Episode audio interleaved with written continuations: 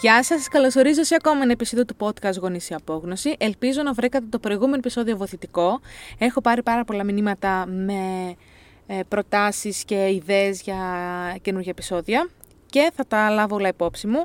Και σήμερα θα μιλήσουμε για την αυτοφροντίδα, αυτή την περιβόητη αυτοφροντίδα, αυτή τη λέξη που ακούμε συνέχεια, μας έχει πρίξει σαν γονείς.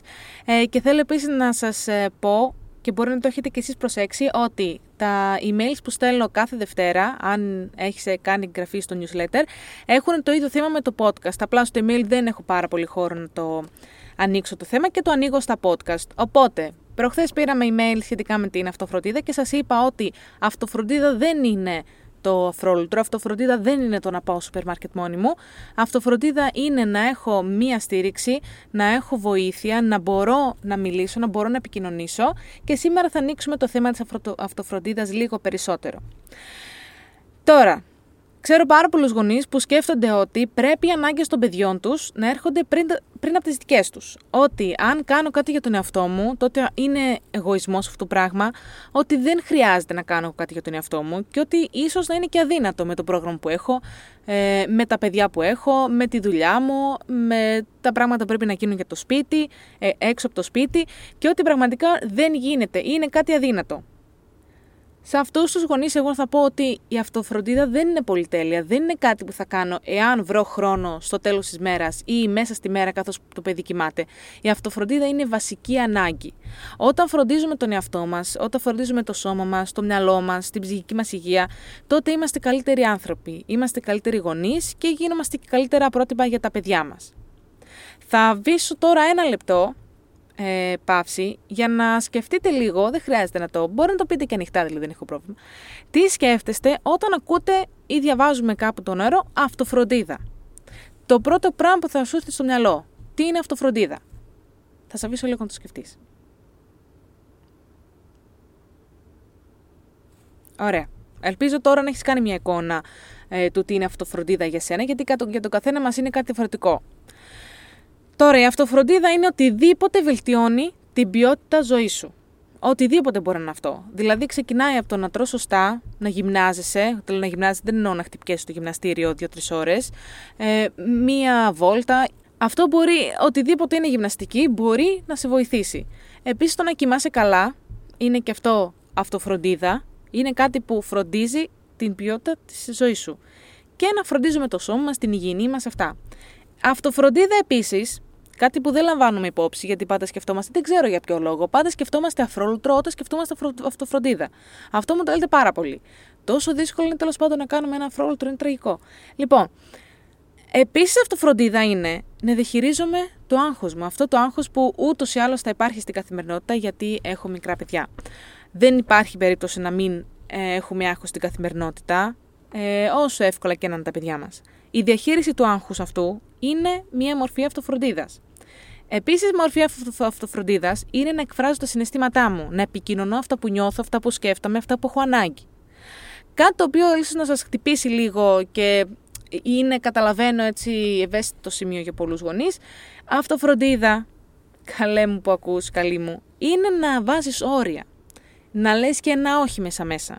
Αυτό μπορώ να πω είναι η ύψιστη μορφή αυτοφροντίδας. Το να πω ότι «Οπ, μέχρι εδώ μπορώ και μέχρι εδώ θέλω, δεν θα κάνω το περισσότερο, δεν θα κάνω αυτό το έξτρα γιατί δεν θέλω ή δεν μπορώ». Αυτό είναι αυτοφροντίδα, το να πω όχι. Και όταν λέω όχι δεν εννοώ όχι στον συντροφό μου μόνο ή στους γονείς μου ή στους φίλους μου, τους συναδέλφους μου, όχι και στο παιδί. Δικαιούμαι να πω στο παιδί ότι «Αγάπη μου, ξέρεις κάτι, δεν έχω όρεξη να παίξω αυτή τη στιγμή. Δεν έχω διάθεση, δεν έχω ενέργεια, δεν θέλω να παίξω αυτή τη στιγμή». Και φυσικά αυτοφροντίδα είναι να ζητάμε βοήθεια. Όταν χρειάζομαι στήριξη, όταν χρειάζομαι ε, ε, βοήθεια, πρέπει να τη ζητάω κιόλας.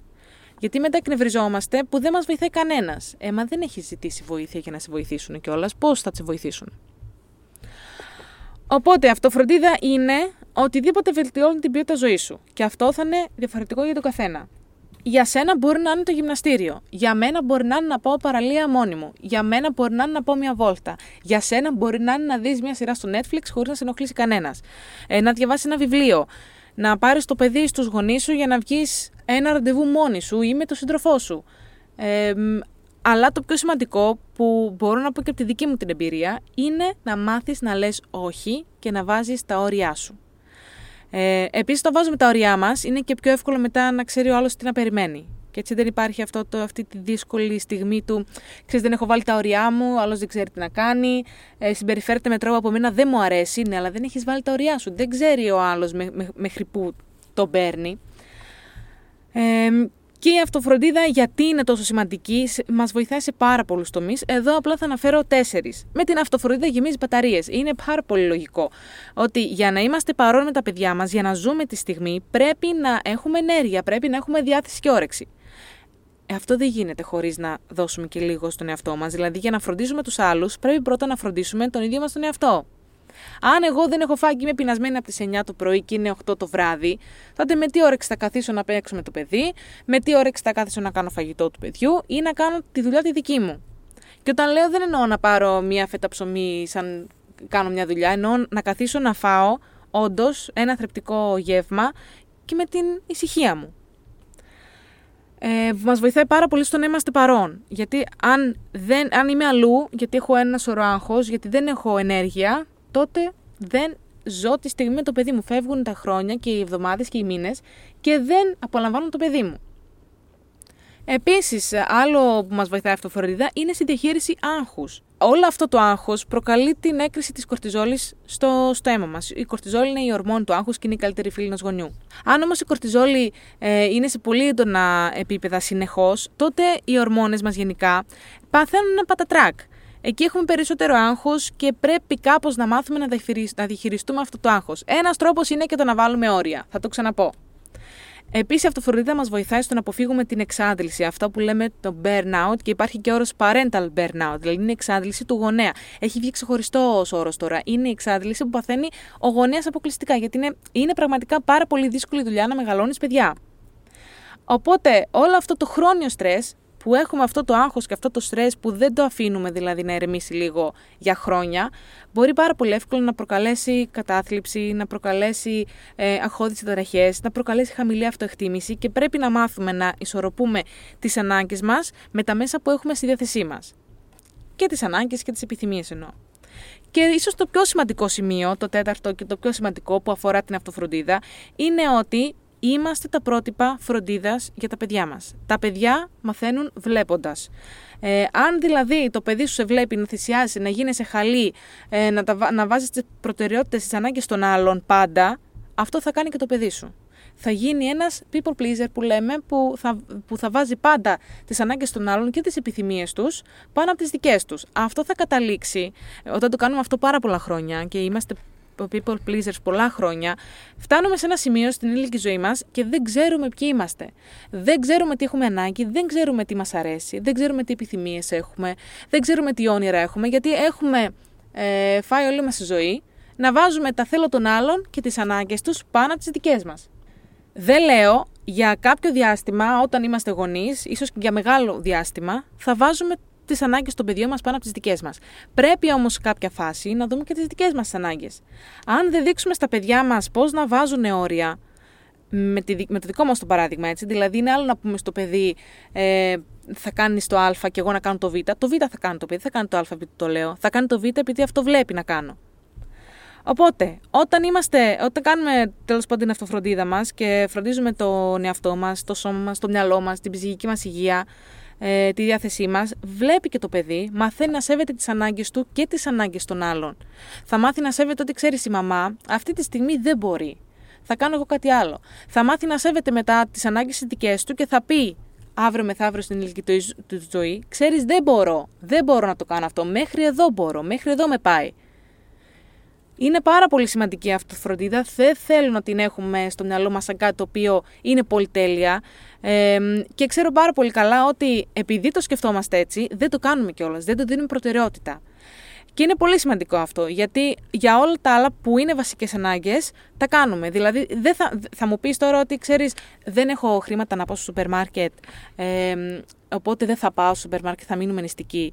Ή θα μου πεις ότι ε, δεν έχω χρόνο να, να κάνω φαγητό, ε, δεν θα φάμε σήμερα, δεν πειράζει. Δεν μπορείς να μην φας σήμερα, γιατί είναι βασική ανάγκη των παιδιών σου και δική σου.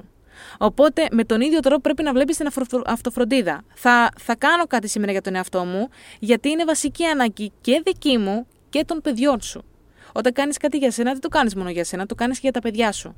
Γιατί είσαι πρότυπο και γιατί όταν φροντίζεις τον εαυτό σου, μπορείς να φροντίζεις τους άλλους ε, πιο καλά, πιο αποτελεσματικά. Οπότε θέλω λίγο να μου στείλετε ένα μήνυμα με το δικό σας λίγο. Ελπίζω να έχει αλλάξει ο τρόπος σκέψης όσον αφορά την αυτοφροντίδα. Αν έχετε κάποιες ιδέες που θα σας βοηθήσουν, μπορείς επίσης να το προγραμματίσεις. Μπορείς να πεις σήμερα είναι Τετάρτη, εγώ το Σάββατο θα κάνω το τάδε. Γιατί είναι καλό για μένα, γιατί είναι καλό για τον εαυτό μου. Ε, και όταν είναι και προγραμματισμένο, μπορεί να είναι και καλύτερα, γιατί ξέρεις και το περιμένεις και έτσι η εβδομάδα και όλο αυτό το άγχος που έχει περνάει λίγο πιο ομαλά. Ε, θέλω επίσης να σε, να σε επενθυμίσω ότι μέχρι τις δεκαέξι Ιουλίου υπάρχει είκοσι πέντε τοις εκατό έκπτωση στα σεμινάρια της, ε, της πλατφόρμας του Wholesome Parenting, στη Σχολή Γονέων ε, και στο υλικό συναισθηματικής αγωγής. Οπότε μέχρι την επόμενη, νομίζω είναι Κυριακή, μέχρι αυτή την Κυριακή υπάρχει είκοσι πέντε τοις εκατό έκπτωση με τον εκπτωτικό κωδικό Summer είκοσι τρία. Ε, θα βρεις το link για την πλατφόρμα στο, στο podcast αυτό. Θα το βρεις και στο προφίλ μου στο Instagram. Αν υπάρχει οποιαδήποτε ερώτηση, θα χαρώ πάρα πολύ να τη λύσω.